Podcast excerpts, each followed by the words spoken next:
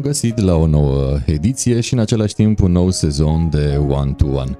Sunt Ovidiu Mita și cum v-am obișnuit deja, stăm de vorbă cu oameni interesanți, cu oameni care fac lucrurile să se miște, atât în Târgu Mureș cât și în județul Mureș.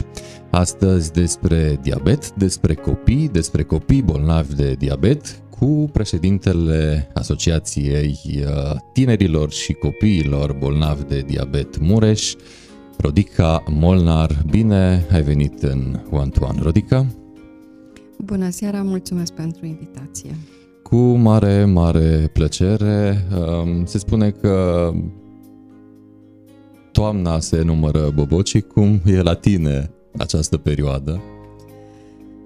Da, am început să numărăm și noi uh, roadele muncii de peste 10 luni, pentru că noi avem o activitate intensă și sigur sunt multe de povesti. Oh, da. Și iată că începem cu începutul. Ce este ascotit? Ce înseamnă pentru tine această asociație? Dincolo de faptul că e o abreviere a, iată cum am spus, uh, tinerilor și copiilor bolnavi de diabet. Ce este pentru mine? Este un al doilea copil, să-i spunem. Este o altă familie, e completarea familiei mele. Este un vis împlinit, pentru că mi-am dorit să ajut și prin ascotit, cred că am reușit sau am încercat și m-am străduit. Așa că sunt uh, foarte multe lucruri pe care aș putea să le spun despre ascotit. Dar mai mult de atât este bucuria de a face ceva pentru semeni.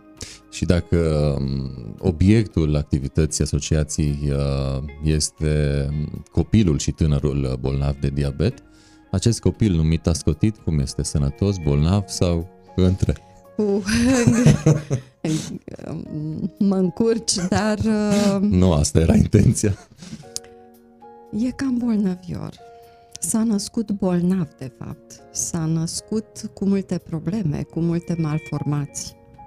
Și am încercat să-l tratăm și am încercat să-l ajutăm să se dezvolte frumos și să crească un copil frumos și sănătos și viguros. E pe calea ce bună, deci. Uh, să spunem că mare parte am reușit, dar de fiecare dată mai vine câte o viroză, mai vine câte un vânt, mai vine câte o problemă financiară, mai sunt neîmpliniri și ne străduim de fiecare dată să-l tratăm pe acest copilaj, dar eu zic că suntem pe drumul cel bun. Ce bine, ne bucurăm să auzim asta. Uh, și apropo de copilul acesta care este pe calea cea bună, ce s-a întâmplat și când anume ca mai apoi uh, și implicit acum să putem vorbi de acest copil numit ascotit. Când s-a întâmplat acel click care a făcut posibil apariția asociației? Așa cum am repetat de-a lungul celor 17 ani, uh, Ascotit a luat naștere dintr-o nevoie, să-i spun, și a luat naștere în urma diagnosticării copilului meu cu diabet Zahara de tip 1 la 12 ani a primit acest diagnostic. După care, evident, după un scurt timp, pentru că sunt un om cu inițiativă și foarte activă, am considerat că trebuie să fac mai mult decât am plânge de milă mie și copilului meu și să încerc să schimb puțin lucrurile. Te-ai gândit vreodată dacă nu era fica ta bolnavă, dacă activa într-un ONG? O, da. O, da. Și Sigur cum, că da. cum era el? În ce sferă uh, de activitate? Uite, mai am un vis să fac un centru, un centru de asta dată pentru acești copii, un centru mai mult decât medical, un centru care să aibă și uh, persoane care să-i poată ajuta să socializeze, dar lăsând diabetul la o parte, m-am gândit de foarte multe ori să fac un club al seniorilor. Îmi place foarte mult ideea să fac un club pentru seniori unde să se simtă bine, Poate să seniorii uh, au mai mult timp uh, și poate aici ar intra cei deja intrați la pensie, când spunem seniori, uh, și probabil uh, ducând lipsă de socializare chiar uh, ar veni și ar schimba. Așa și experiență. de ce nu uh, aș face voluntariat în fiecare zi. Da, uh, se spune că microbul odată intrat într-un om, iată, se duce mai, uh, mai departe. Suntem uh, live pe paginile de Facebook One to One, MS24 și Ovidiu Mita și de asemenea live pe grupurile de Facebook Mureș24 și Ești din Târgu Mureș dacă. Această întâlnire cu Rodica Molnar o puteți uh, găsi în scurtă vreme și pe canalul nostru de YouTube One to One și de asemenea pe canalul nostru de Spotify One to One by Ovidiu Mita. Și mă întorc la tine, Rodica, să te întreb cum ai caracterizat diabetul, pentru că, din câte știu, este mai mult decât o boală, este o condiție pe care trebuie să o accepti, cu care trebuie să te împaci. Așa este. Într-adevăr, la prima vedere, lumea tinde să spună că diabet, ei, și ce dacă are diabet copilul? Că doar și bunicul și vecinul și toată lumea are diabet. Nu, să, să înțelegem, sunt două lucruri distincte. Diabetul copiilor este o boală autoimună uh, și nu are de-a face cu diabetul adulților, diabetul de tip 2.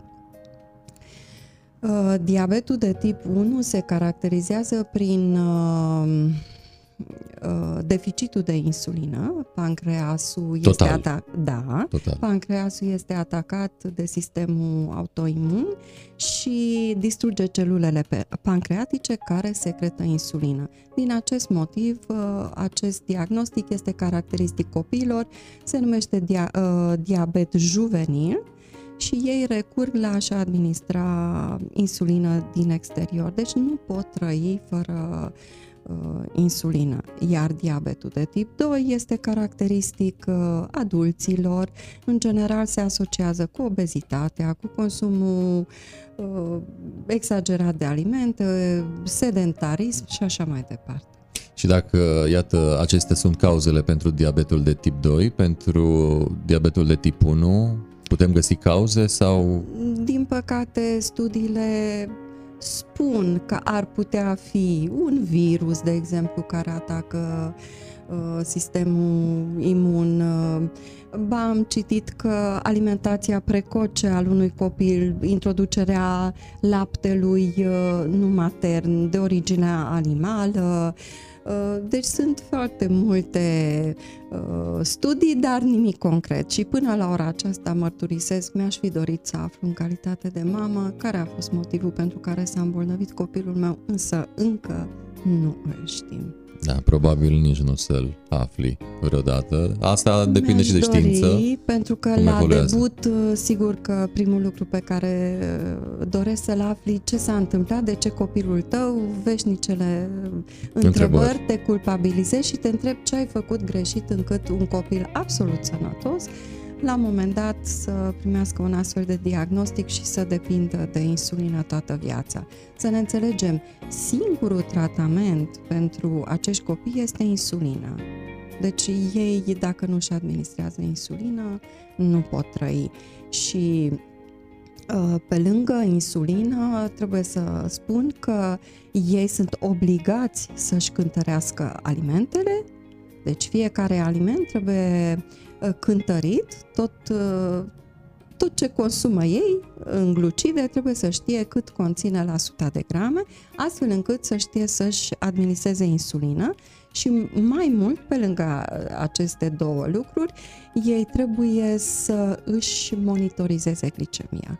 Adică există o glicemie sau niște limite, să spunem, admise normale, la care tindem cu toții, dar este foarte greu când un copilaș, fie că e mititel, poate fi sugar, poate fi adolescent, trebuie să știe să facă o matematică, vă spun, un computer e creierașul lor și trebuie să coreleze aceste lucruri și pe lângă aceste lucruri, deci nu le ajunge că se înțeapă de nenumărate ori pe zi pentru a-și determina glicemia și pentru a-și da insulină, ei trebuie să țină cont și de factorii de stres, factorii emoționali, de starea lor uh, fizică, de ce activități vor avea, deci e un cumul imens de factori.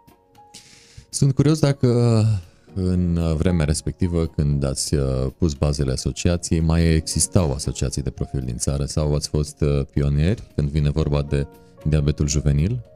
N-am fost neapărat pioneri, însă asociațiile de la vremea respectivă, din păcate, cumva au dispărut, nu mai au activitate și noi suntem, pot să spun așa, cu lipsă de modestie, cea mai activă și vocală asociație din țară. Gândiți-vă că din 2006 ne-am înființat și avem o vârstă respectabilă deja. În curând se majoratul, da. Dar nu cu un tort foarte dulce. Ba da, de ce nu? Puneți Noi uh, la fiecare aniversare uh, folosim și un tort cu zahăr, pentru că este bucuria copiilor de a servi. Ei au dreptul să mănânce orice. Aici uh, lumea nu înțelege. Diabetul lor nu înseamnă că renunță la zahăr. Din potrivă, vă spun un lucru pe care poate multă lume nu știe. Ei sunt obligați să ia zahăr sau produse cu zahăr atunci, atunci când, când au hipoglicemie. Ce înseamnă asta? Când le scade glicemia uh, mult prea mult. Da. Așa că folosim și zahăr. Sigur, nu recomandăm, însă ei au dreptul să mănânce orice cu o condiție, să știe să-și dozeze insulina, să știe să cântărească alimentele. Uh, mă întorc uh, din nou acolo înspre zona originilor uh, acestei asociații. Care sunt primele amintiri ce te leagă de această asociație? Tristețe mult. Se spune că prima dragoste nu se uite niciodată, ori primele amintiri legate uh, de ascotit? Da, uh, dacă mă gândesc la diabet, multă tristețe, multe lacrimi, multe frustrări, multe întrebări, uh, multe neîmpliniri. Uh, ca mamă, evident ești la pământ că nu știi cum să gestioneze o situație nouă, nu eram ajutată la vremea respectivă, îmi doream foarte mult să fiu ajutată și cred că asta mi-a dat curaj să înființez această asociație și așa cum am spus de fiecare dată să ajut și să fac ceea ce mi-aș fi dorit eu să primesc din partea societății la vremea respectivă. Informații, empatie, multă înțelegere și uh, mult mai ușor accepti, indiferent că este diabet sau orice altă boală. Și asta am încercat eu la rândul meu să ofer altora, să încurajez că există viață și după diabet. Oh, da, absolut. Deci asta e partea frumoasă. Uh, și tot de partea frumoasă, primele acțiuni uh, sub egida acestei asociații, ți le uh, mai aduci aminte? Uh, da, prima, prima noastră activitate a fost un memoriu către toate instituțiile din statul acesta care credeam ce noi solicitați că sau ce reclamați? Nu aveam o listă de 14 revendicări, nu știam la ora respectivă ce înseamnă nicio asociație, nici ce presupune, nici ce responsabilități. Eram foarte porniți să cerem niște lucruri care ni se păreau absolut firești pentru că era vorba de tratamente, era vorba de uh, lucruri de care aveam nevoie pentru copiii noștri. Uh, asta a fost prima. După aceea, una foarte drăguță a fost o întâlnire cu o parte din oamenii pe care i-am identificat. A fost foarte greu pentru că nu era o bază de date și așa din gură în gură mai aflam de unii alții și primul 14 noiembrie l-am sărbătorit cu, nu mai știu, vreo 20, poate mai 20-30 de familii. Și acela a fost primul eveniment uh, festiv, așa, pentru noi. Și dacă primul a fost cu, să zicem, uh, aproximativ 20, acum uh, cam câte familii aduce asociația, să zic, într-un an la oaltă? Acum nu neapărat fizic, pentru că știm așa sunt vremurile, mai sunt și activități online, dar sub ciuperca Scotid, cam câte familii se adună? într-un an, în ultimii ani, Acum să zicem. depinde de evenimente. Pentru că dacă este un eveniment sportiv, evident, vin mai mulți. Dacă este un evi- uh, eveniment cu caracter medical, educativ, informativ, acolo vin mai puțini. Lumea este dispersată pe sate, ajung greu, sunt familii cu mulți copii, n-au resurse financiare să participe. Mai mult vin cei care... Sunt din zonă. Uh, din zonă și cei care își dau seama cât este de util o astfel de întâlnire. Unii încă nu au înțeles care este rolul unui ONG Iar dacă mă refer la un număr de ordinul sutelor, în condițiile în care în România statisticile spun că sunt undeva 4.000, 4.000 și ceva de copii.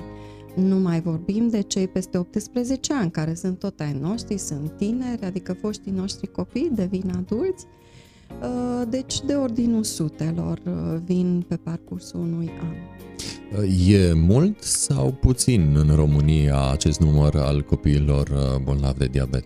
Raportat cu alte, uh, la alte state este Pe mii de locuitori, mult. că așa se uh, Sunt procedează? niște statistici care spun că 1 din 10 persoane în România are diabet. Dar din aceste un milion jumate de persoane, să spunem, care sunt diagnosticate cu diabet, Uh, cam 10% este numărul celor cu diabet de tip 1, deci insulinodependenți, fie că sunt copii sau tineri sau adulți. Uh, deci undeva 10%.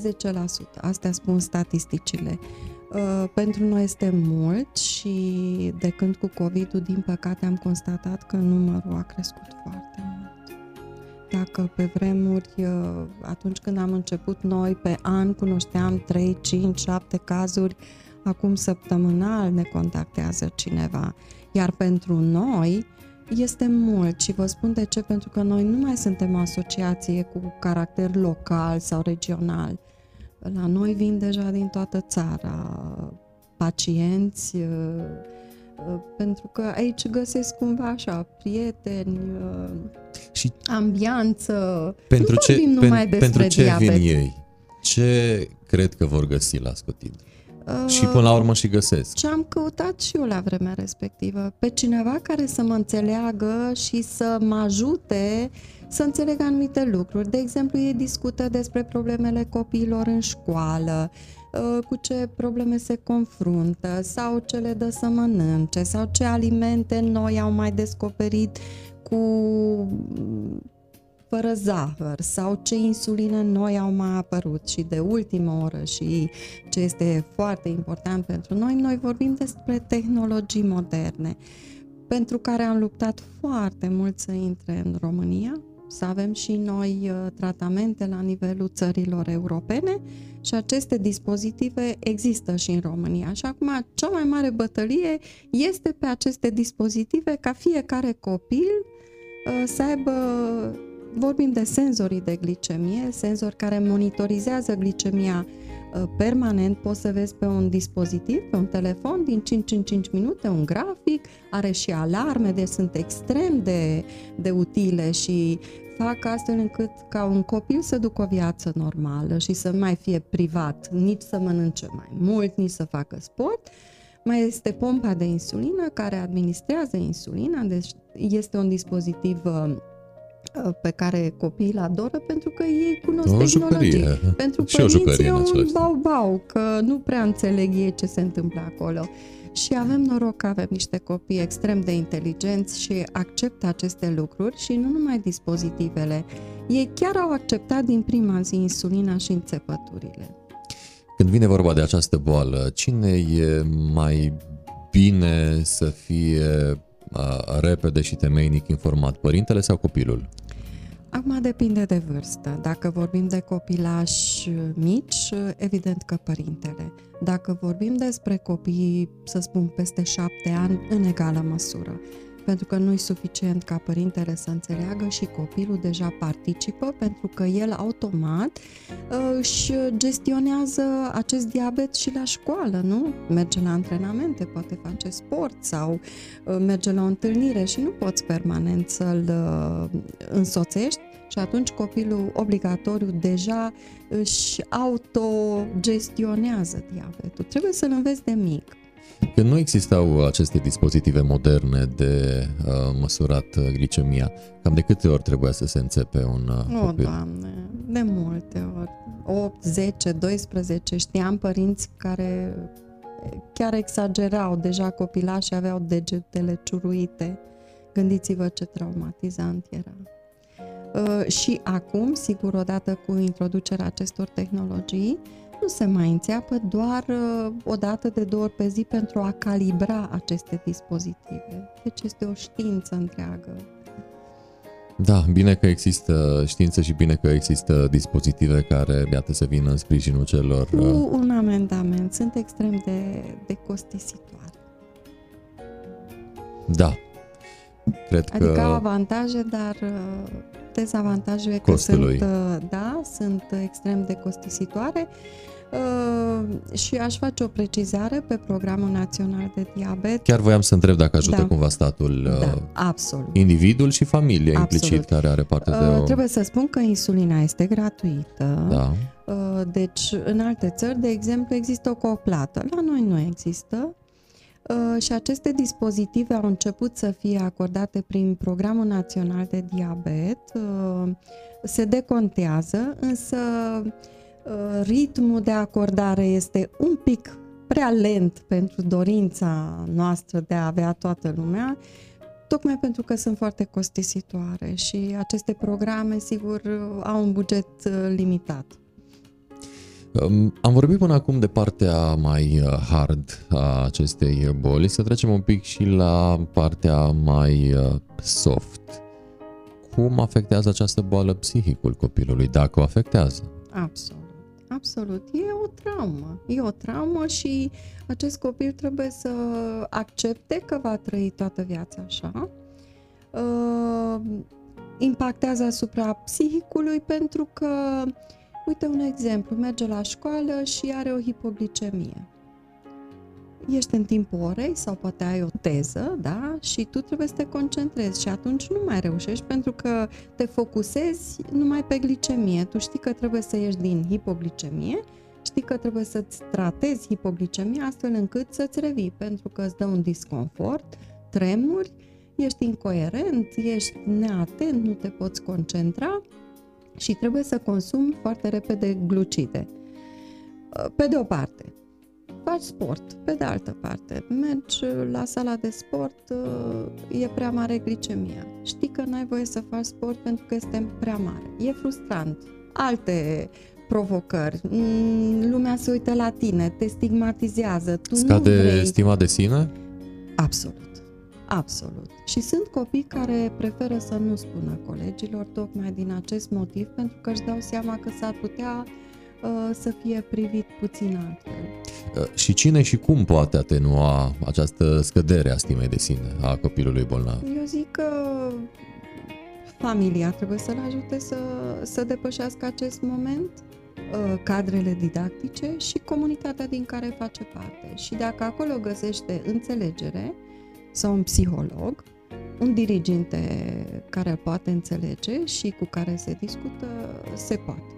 Facem o punte în timp între atunci și acum. Atunci, adică momentul în care ați început voi uh, activitatea la asociație, cum era privit atunci bolnavul de diabet, copilul, și cum este privit acum? S-a schimbat percepția odată cu schimbarea Da. societății? Da.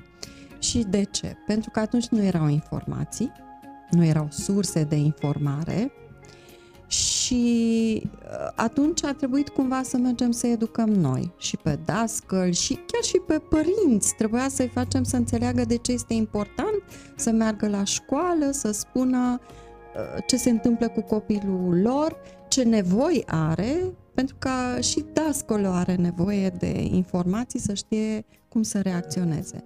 Atunci uh, eram priviți puțin așa ciudat. Mărturisesc că de foarte multe ori mi s-a spus că exagerez, că nu e chiar așa, copilul arată foarte bine, dar ce are copilul? Cam, cam ăsta era mereu răspunsul pe care îl primeam când spuneam că uh, știți, la oră trebuie să mănânce, că poate să facă o hipoglicemie, în condițiile în care, trebuie să spun că atunci nu aveam teste de monitorizare a glicemiei. Deci era foarte greu să anticipezi când îi crește sau scade. Și acum ajungând la vremurile actuale, eu spun că lucrurile au evoluat odată cu informația, pentru că în clipa în care un copil se externează, deja părintele citește, studiază, găsește foarte multe informații și sunt grupuri de suport. Sunt foarte multe grupuri pe uh, Facebook unde intră și își culeg toate informațiile, pun o mie de întrebări până își clarifică lucrurile Pe de altă parte, au apărut aceste tehnologii care le ușurează viața, deci, iată, schimbări majore și mult mai ușor accepti lucrurile și ritmul este altul. Au fost și cazuri în care copiii erau marginalizați Absolut, pentru că da. sufereau de această boală? În general, în mediul rural s-a întâmplat. Acolo unde nu pătrundea informația și unde nici copiii nu erau uh, suficient de informați și nici părintele nu știa să meargă să explice dar au fost cazuri izolate, acum nu generalizăm, dar au fost și încă sunt. Și în grădinițe, de exemplu, sunt doamne educatoare care refuză copii în grupă, pe motiv că E normal, e legal au, uh, să facă așa ceva? nu vreau să comentez. Uh, Las uh, să răspundă cei care au asemenea situații dacă ar avea copilul o afecțiune, cum cum s-ar uh, simți dacă ar fi refuzat. Și în aceste condiții, ce tangențe are asociația cu școala? Ca instituție, școala, nu știu, parteneriate, traininguri, uh, de-a lungul vremii s-a făcut așa ceva? Da. A fost tangențe început, între da. aceste două entități? Da. Nu știu, asociația și vreun inspectorat uh, Da. școlar Da. județean. Am cerut sprijinul și am primit la vremea respectivă. Uh, Am făcut câteva, nu prea mult spus, cursuri, câteva ore, câteva întâlniri, informări, uh, să le explicăm uh, în ce măsură s-a schimbat viața unui copil și la ce trebuie să fie atenți și ce nevoie are acest copil, pentru că vine cu un bagaj de nevoi în plus față de ce avea înainte. Pe de o parte, acum eu spun că lucrurile s-au mai simplificat pentru că părinții deja, uh, având foarte multe informații, deja știu să meargă să explice la ore, la sunt invitați la ore sau merg la diriginte și spun ce problemă are copilul. Știu cadrele didactice să acționeze în cazul unei come, hiper sau hipoglicemice? Îmi pui întrebări grele. Interesante. Uh, Da, nu cred că sunt eu în măsură să răspund, dar uh, cred că nu sunt pregătiți. Și cum ar putea fi pregătiți? Eu, dacă aș fi Cum vezi tu o lucrurile? zi acolo Vorba responsabil, cântecului, dacă aș fi pentru o zi președinte, nu președinte, uh, dacă aș fi acolo responsabil cu aceste lucruri, eu aș uh, iniția un, uh, nu știu cum să-i spun, un set de astfel de cursuri pentru toți profesorii, uh, așa cum este și în străinătate, ei sunt obligați să parcurgă niște cursuri pentru a ști cum să identifice o problemă medicală, cum trebuie să acționeze și cum trebuie să intervină. E foarte simplu că spui chem smurdu sau chem părintele, că părintele până vine poate copilul intră în comă sau într-o hipoglicemie severă. Dar uh, cred că este important ca și profesorii să știe cum să acționeze, nu numai în cazul diabetului. Sunt și alte patologii care fără discuție, fără necesită discuție. atenție. Nu spun că este ușor, dar așa cum uh, un copil nu și-a dorit această boală și nu se face vinovat, cum nici părintele, uh, atunci trebuie să-l acceptăm pe copil așa cum este. Fără discuție. Uh, Care criză sau stare este mai uh, grea Uh, și din care se revine mai uh, greu? Cea hipo sau cea hiper? Glicemică. Sunt două situații, cum am spus, hipo când scade mult sub nivelul acceptat, uh, este foarte riscantă pentru că duce la comă hipoglicemică și trebuie tratată cu produse cu zahăr, cum spuneam la început.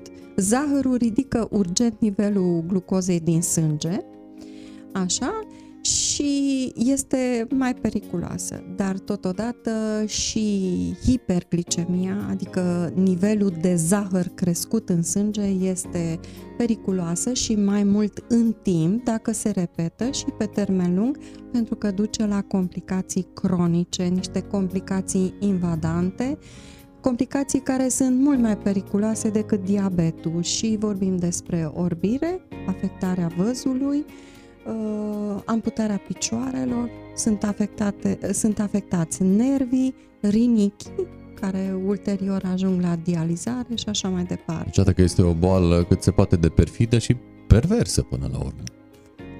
Foarte. Și se să macină. Nu, și să nu uităm un lucru, vorbim de copii care s-au născut normal, se trezesc cu diabetul, cu insuline, cu toată povestea aceasta și ei trebuie să ajungă adulți și trebuie să se integreze în societate și trebuie să-și întemeze familii și știi care povestea cea mai tristă când ei se întreabă când vor ajunge să-și întemeze familii, să-și găsească un job, să, să realizeze ceva în viață dacă nu vor avea complicații și se tem extrem de mult, chiar dacă nu se exprimă. Poate părinții se exprimă mai mult. Le este teamă de aceste complicații care, din păcate, studiile spun că 90% din cazuri pe parcursul vieții dezvolți aceste una sau mai multe complicații, dacă nu ai grijă de tine. Deci tot timpul ai așa, sabia deasupra capului, să ai grijă să ai glicemiile în limitele normale, ceea ce este extrem de greu de realizat. Că tot vorbeam mai devreme de faptul că implică și o latură psihică, psihologică această boală, nu doar uh, Absolut. una fizică. Din acest motiv, pe lângă tratamentul medicamentos, nu? Pe lângă educație și consiliere medicală, noi avem nevoie de consiliere psihologică pe care n-am avut-o și am tânjit după așa ceva. Atunci nici nu se vorbea despre așa ceva. Când mergeam și plângeam, lumea zicea, e, exagerez. Nu este așa, tu chiar ai nevoie atunci de sprijin. Și stau lucrurile altfel acum? Da, da, pentru că se decontează consilierea psihologică, simți, pentru că ai nevoie de înțelegere, trebuie să mergi ca cineva să-ți înțeleagă durerea și să te ajute să accepti că de acum încolo viața ta s-a schimbat radical și în primul rând a copilului tău și trebuie să-i fii alături. S-a schimbat și optica părinților când vine vorba de dusul la psiholog, Asta... că era asociată cu o problemă da, nu a... foarte uh, în roz așa și probabil că unii evitau să Da, asta vreau să spun. E un paradox. Am luptat atât de mult pentru a obține această consiliere și unii refuză să accepte că această componentă este importantă și trebuie să mergi la specialist să te ajute. Deci, depinde de persoane. Dar da. sunt mulți care refuză, în ciuda faptului că medicul trimite pentru că vede că acolo este o problemă de acceptare a bolii și uh, Prima fațetă a vindecării constă în așa acceptarea este, unei așa uh, este. Dacă boli. ai un tonus bun, dacă te-ai împăcat cu gândul că asta este, trebuie să merg înainte, în ciuda tuturor problemelor, dacă nu accepti, vei avea probleme în continuare. Un copil sau tânăr uh, insulinodependent trebuie să mai ia și medicamente pe lângă insulina de zi cu zi dată în uh, diferite doze și momente ale zilei? Nu. Ei uh, nu iau și medicamente, doar dacă au patologii asociate. În diabetul de tip 2, da, acolo este un regim alimentar și cu tratament medicamentos care ajută secreția insulinei. Iar cu privire la insulină, țin minte că poate în urmă cu un an, un an jumate a fost o criză, nu se găsea sau... Uh, Au fost medicamente lipsă pe piață, medicamente pentru tipul 2 de diabet. Cu insulinele nu ne putem plânge, chiar am fost aprovizionați. Foarte rar, să spun, un tip de insulină a dispărut pentru o perioadă, dar a avut... În compensație da, ceva da, similar. Da, da. Iar iată că tot ne învârtim uh, în jurul copiilor bolnavi uh, sau a tinerilor bolnavi de diabet. Aceștia uh, obosesc mai repede? Absolut.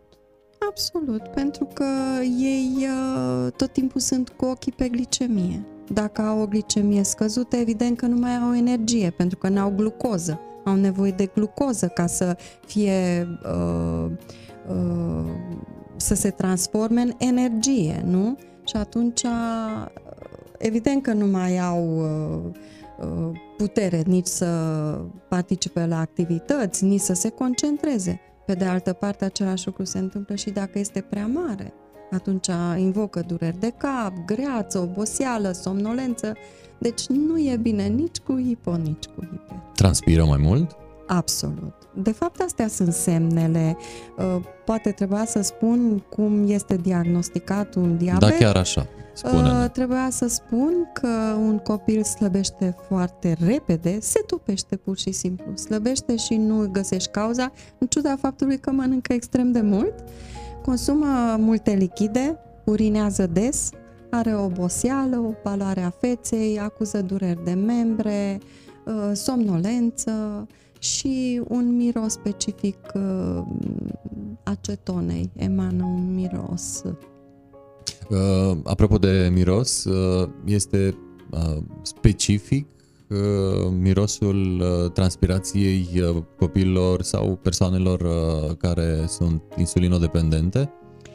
Uh, Da, se spune că are un miros mai acid, așa, uh, în clipa în care ai, de exemplu, hipoglicemie, uh, deci prin toți porii, de fapt, eman mirosul acela de acetonă. Analizând aceste cazuri, uh, am fost și impedimente pentru care, nu știu, uh, ora de sport nu a mai fost ora de sport sau tabăra nu a mai fost tabără sau activitatea nu a mai fost activitate pentru că a fost uh, oarecum de evitat acești copii în aceste situații? Da, au fost. Au fost pentru că teama uh, unui profesor de a nu păți ceva copilul într-o activitate când tu răspunzi de 20-30 de copii, uh, atunci a preferat să nu-l ia, nu știu, într-o excursie sau o tabără. Asta ce a făcut? L-a izolat pe copil, s-a izolat, a simțit că este exclus dintr-o activitate și evident că nu l-a ajutat să-și accepte mai ușor boala. Din potriva, a găsit-o ca o, o povară mult mai grea. Uh, Sunt cazuri izolate, dar sunt și actual, pentru că, așa cum îți spuneam, noi avem uh, oameni din toată țara în asociația noastră și eu, de fapt, am uh, înființat forumul asociațiilor uh, de diabet, alături de alți colegi.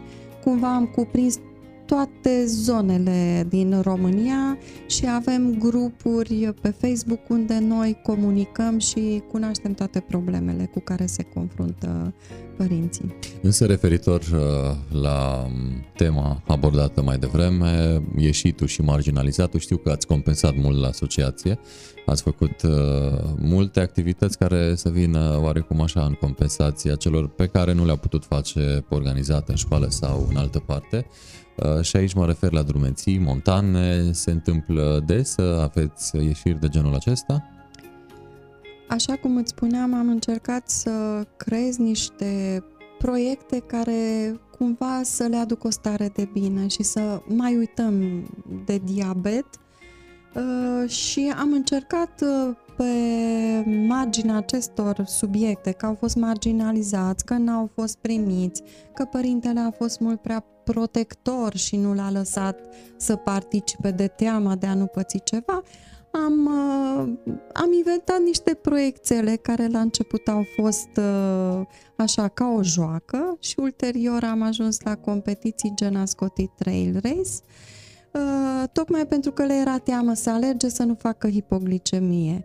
Este inevitabil când faci efort să nu ajungi la hipoglicemie. Asta înseamnă o automonitorizare foarte, foarte atentă. Trebuie să-și, să-ți cunoști organismul, să știi cum să reacționezi. Și atunci am uh, făcut acest proiect. Hai să alergăm împreună în formă organizată, să fie și medici acolo și să ne ajute în cazul în care se întâmplă ceva și Știu. astfel i-am încurajat. Știu că ați fost pe munte, chiar uh, în această vară. Da, acesta este un alt proiect, l-am încheiat vara aceasta, se numește Diamond Challenge. Tot așa am considerat că acești tineri trebuie să viseze și să nu se limiteze la a merge la serviciu sau la școală și să iasă din zona lor de confort. Și iată că am mers pe munte, am început cu vârfuri mai ușoare, așa la 1700, Uh, am avut 8 ediții și anul acesta a culminat cu vârful moldovianu, unde 25 de... Acoperișul României, l-ați exact, atins? Asta ne-am și dorit uh, și ce este lăudabil că toți au ajuns pe vârf fără nicio problemă medicală, dar fiind monitorizați cu aceste sisteme uh, de glicemie, adică își vedeau în timp real glicemia și știau să puteau automat să gestioneze orice situație, fie că era hipo sau hiper. De ce este mai greu pentru copilul sau tânărul uh, insulinodependent să facă aceste activități? Uh, pentru că nu sunt încurajați, pentru că atunci când li se dă un diagnostic, uh, cred că sunt foarte mulți medici care nu știu să le explice sau n-au timp sau uh, nu consideră, nu merg mai departe și nu primesc suficiente informații și atunci ei când ajung acasă consideră că nu mai pot să facă nici sport, că sportul dăunează. Din potrivă, trebuie să spun că sportul este foarte important în viața lor. Pe de o parte, le dă o stare de bine, le dă energie, scade consumul de insulina, glicemiile se normalizează, deci sunt foarte multe beneficii ale sportului, dar încă nu avem suficienți medici care încurajează pe acești copii să practice sport, mai mult decât la orele de sport. Știu că la voi, la asociație, făcând aceste ieșiri, s-au și născut pasiuni pentru sportul de performanță și te las pe tine să ne povestești pentru că aveți chiar un ultramaratonist în uh, cadrul asociației și e demn de pomenit pentru că, iată, și-a depășit condiția și a devenit exemplu, nu? Pentru ceilalți. Da, uh este un tânăr care, tocmai ce povesteam, n-a fost încurajat și a, s-a autoizolat de toată lumea și își plângea de milă, dar a descoperit că poate alerga și o făcea de unul singur. Când ne-a descoperit pe noi, a venit alături de noi și de atunci participă la toate evenimentele noastre și mai mult de atât a văzut că are rezultate bune și asta i-a dat curaj, a urcat pe podium și a participat la ultramaratoane în România, chiar ultramaratoane montane. Și urcă pe podium, îi aduce așa o stare de bine cum numai, uh, cum să zic, e o poveste acest băiat când când ochii spun cât e de fericit că a reușit să parcurgă zeci de kilometri și inspiră pe alții. Și uh, proiectul de care spuneam pe munte la fel, a inspirat foarte mulți tineri și au venit din toată țara. Oameni care n-au fost pe munte niciodată, oameni care n-au știut cum e muntele, n-au, n-au iubit muntele, iar acum uh, reușesc să meargă singuri, cu prietenii, cu familiile, nu mai au așa o teamă. Uh, de efort, pentru că este un efort susținut să faci 2500 de metri într-o zi, să-i urci, să-i cobori, în condițiile în care tu ai insulina și ți-e teamă să nu scadă, să nu crească, este extraordinar ce au făcut acești copii. Abia acolo au realizat și mereu spuneau, eu am ajuns acolo, eu am făcut asta. Deci nu mai e diabetul o piedică, dacă dai exemple altora. Uh, tot uh, mergând pe ideea că sportul face bine inclusiv pentru cei uh, diabetici, s-a născut și um, întrecerea sportivă a Scottit Trail Race. Uh, când anume și ce a declanșat uh, întrecerea asta sau, mă rog, existența acestei întreceri sportive? Um, așa cum, cum am s-a spus, născut ideea? Că toate au așa un factor vrut, declanșator. Am Sunt curios care a fost. Să fim împreună. Am vrut să le arătăm că pot să facă sport și să iasă din zona lor de confort, ce am numit Marea Provocare. Așa am numit noi atunci acest proiect. Hai să, să facem sport, să le arătăm că putem și noi alerga. Au prins curaj, prima ediție a fost așa de joacă, mai bine spus așa, am vrut să fim împreună, hai să alergăm și noi. Când am văzut... Ce an se întâmpla? În uh, urmă cu șapte ani, Chiar acum avem imagini în premieră de la ultima ediție de Ascotit Trail Race. 2015. Da. da, noi avem imagini de la Ascotit Trail Race 2022, chiar acum în da. monitoare. Mulțumim că ne-ați dat da? posibilitatea să fim în premieră cu aceste imagini.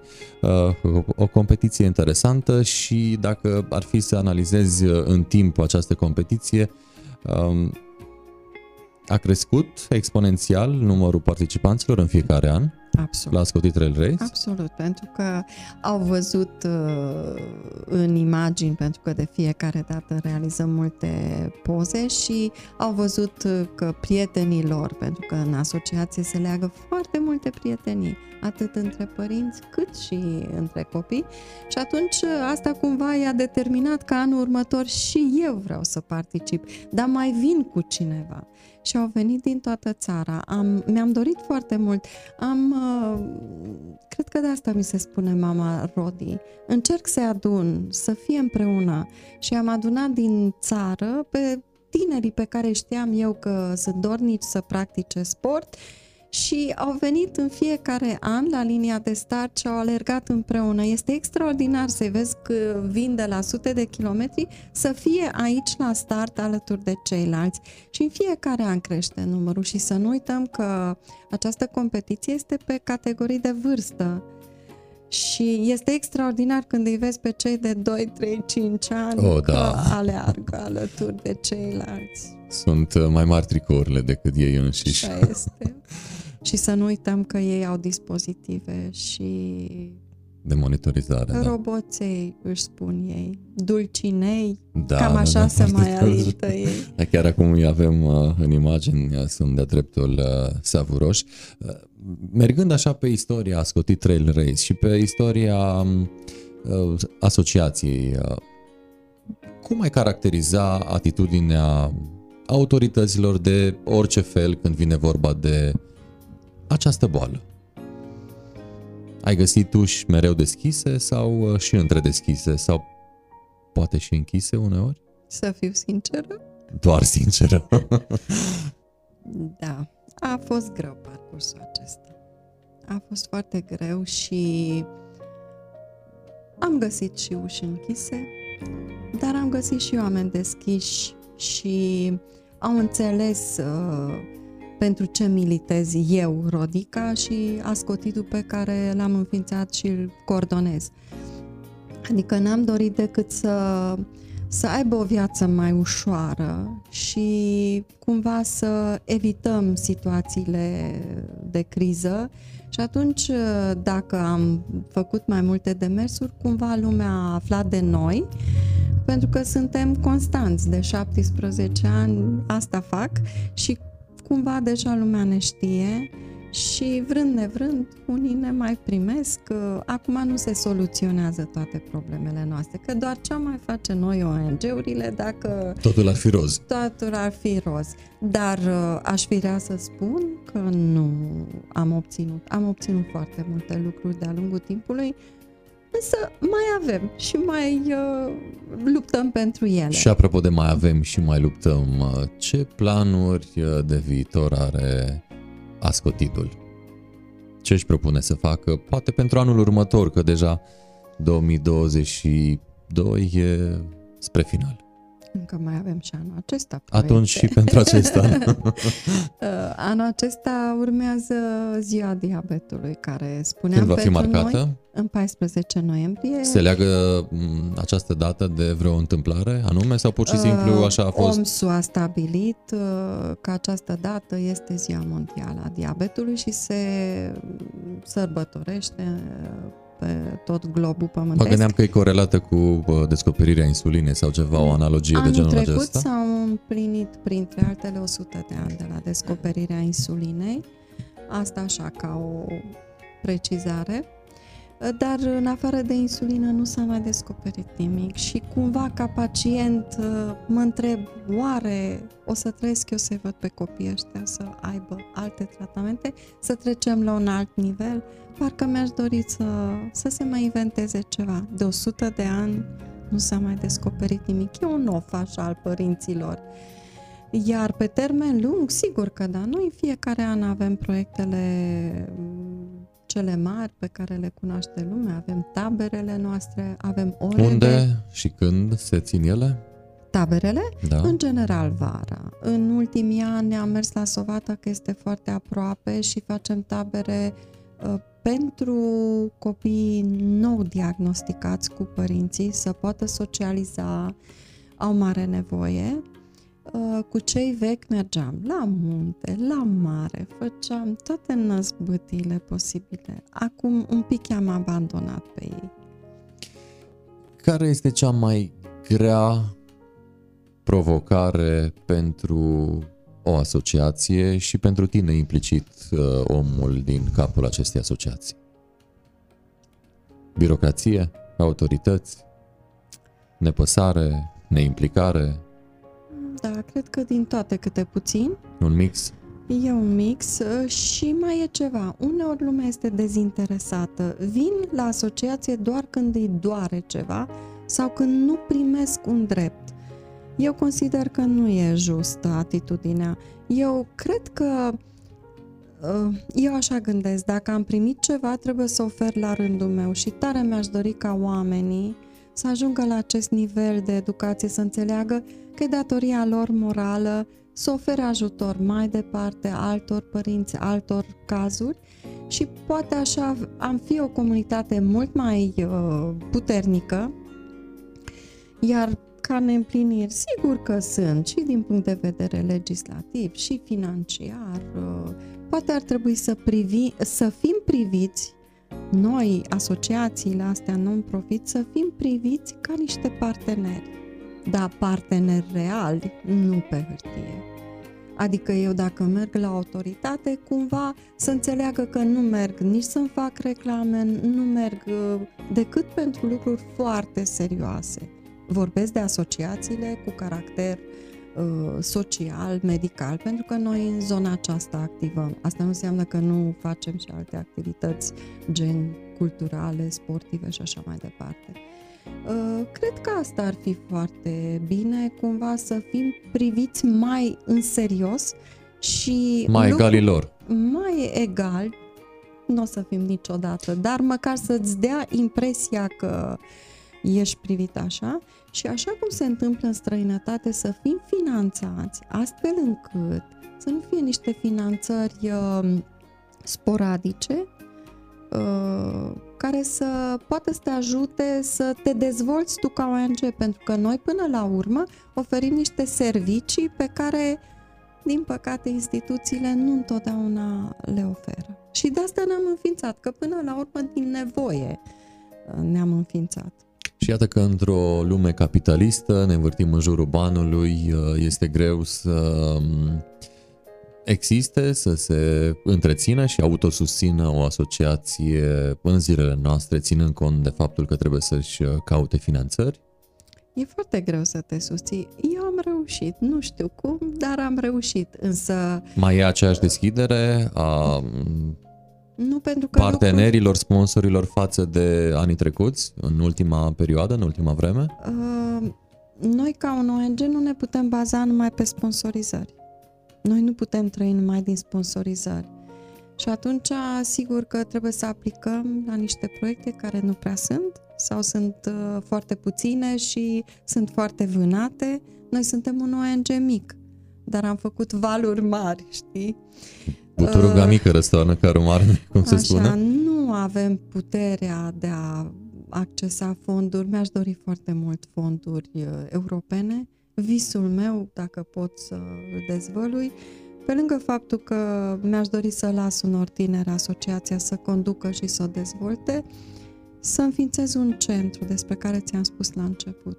Un centru unde chiar pacienții și oamenii care au nevoie să primească toate serviciile de care au nevoie. Așa văd eu că un centru universitar ca Târgu Mureșu ar trebui să beneficieze de așa ceva. Aș putea face, evident, în colaborare cu alte instituții publice, cu parteneri uh, privați. Ai propus? Deocamdată nu există interes. Deci e fezabil, dar nerealizabil într-un viitor foarte scurt. Mm, Nu, cu în actuala situație nu o văd fezabilă. E complicată situația și momentul pe care îl parcurgem acum. De altfel, fiecare an a fost greu. Pentru noi uh, nu este o zi ușoară, nimic. Pentru că diabetul presupune foarte multe costuri despre care n-am vorbit. Lucruri care nu se regăsesc în ceea ce îți decontează statul și despre care nu vorbește nimeni.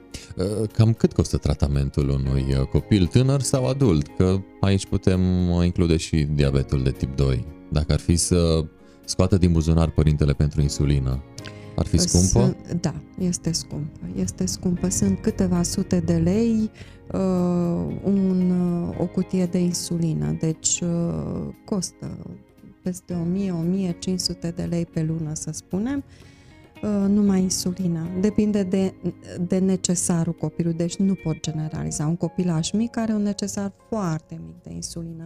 Un tânăr adolescent are un necesar mult mai mare, deci nu pot să estimez uh, Uh, dar uh, să nu vorbim de acele dispozitive, să nu vorbim de alimentele pe care trebuie să le cumpărăm, de produsele pentru combaterea hipoglicemiei, de ace care nu se dau. Uh, deci sunt extrem, extrem de multe lucruri pe care trebuie să le mai achiziționăm. Ținând cont de cele spuse în ultimele minute, așa la modul general, mai ai așteptări de la societate? Hmm. Uh, aștept. Pe zona asta filantropică sau uh, a ONG-urilor sau a finanțării activităților filantropice, ONG-urilor am din sfera să nu socială. mai am așteptări dar m-am bazat întotdeauna pe oamenii care cumva mi-au fost alături întotdeauna pentru că au apreciat munca noastră și au văzut ce lucruri minunate facem. Și atunci cumva merg pe ideea, cu siguranță mai vine cineva care are încredere în noi. Pentru că tot ce am făcut a fost în, în beneficiu și în sprijinul copiilor și a familiilor despre care am vorbit și cred că suntem așa, cumva credibili dacă, dacă încă mă mențin și încă am resurse, pentru că, uite, apar oameni care mai pun câte un pic și reușim să facem lucruri frumoase. Dacă ai avea puterea de decizie și de schimbare, ce ai schimbat la societate?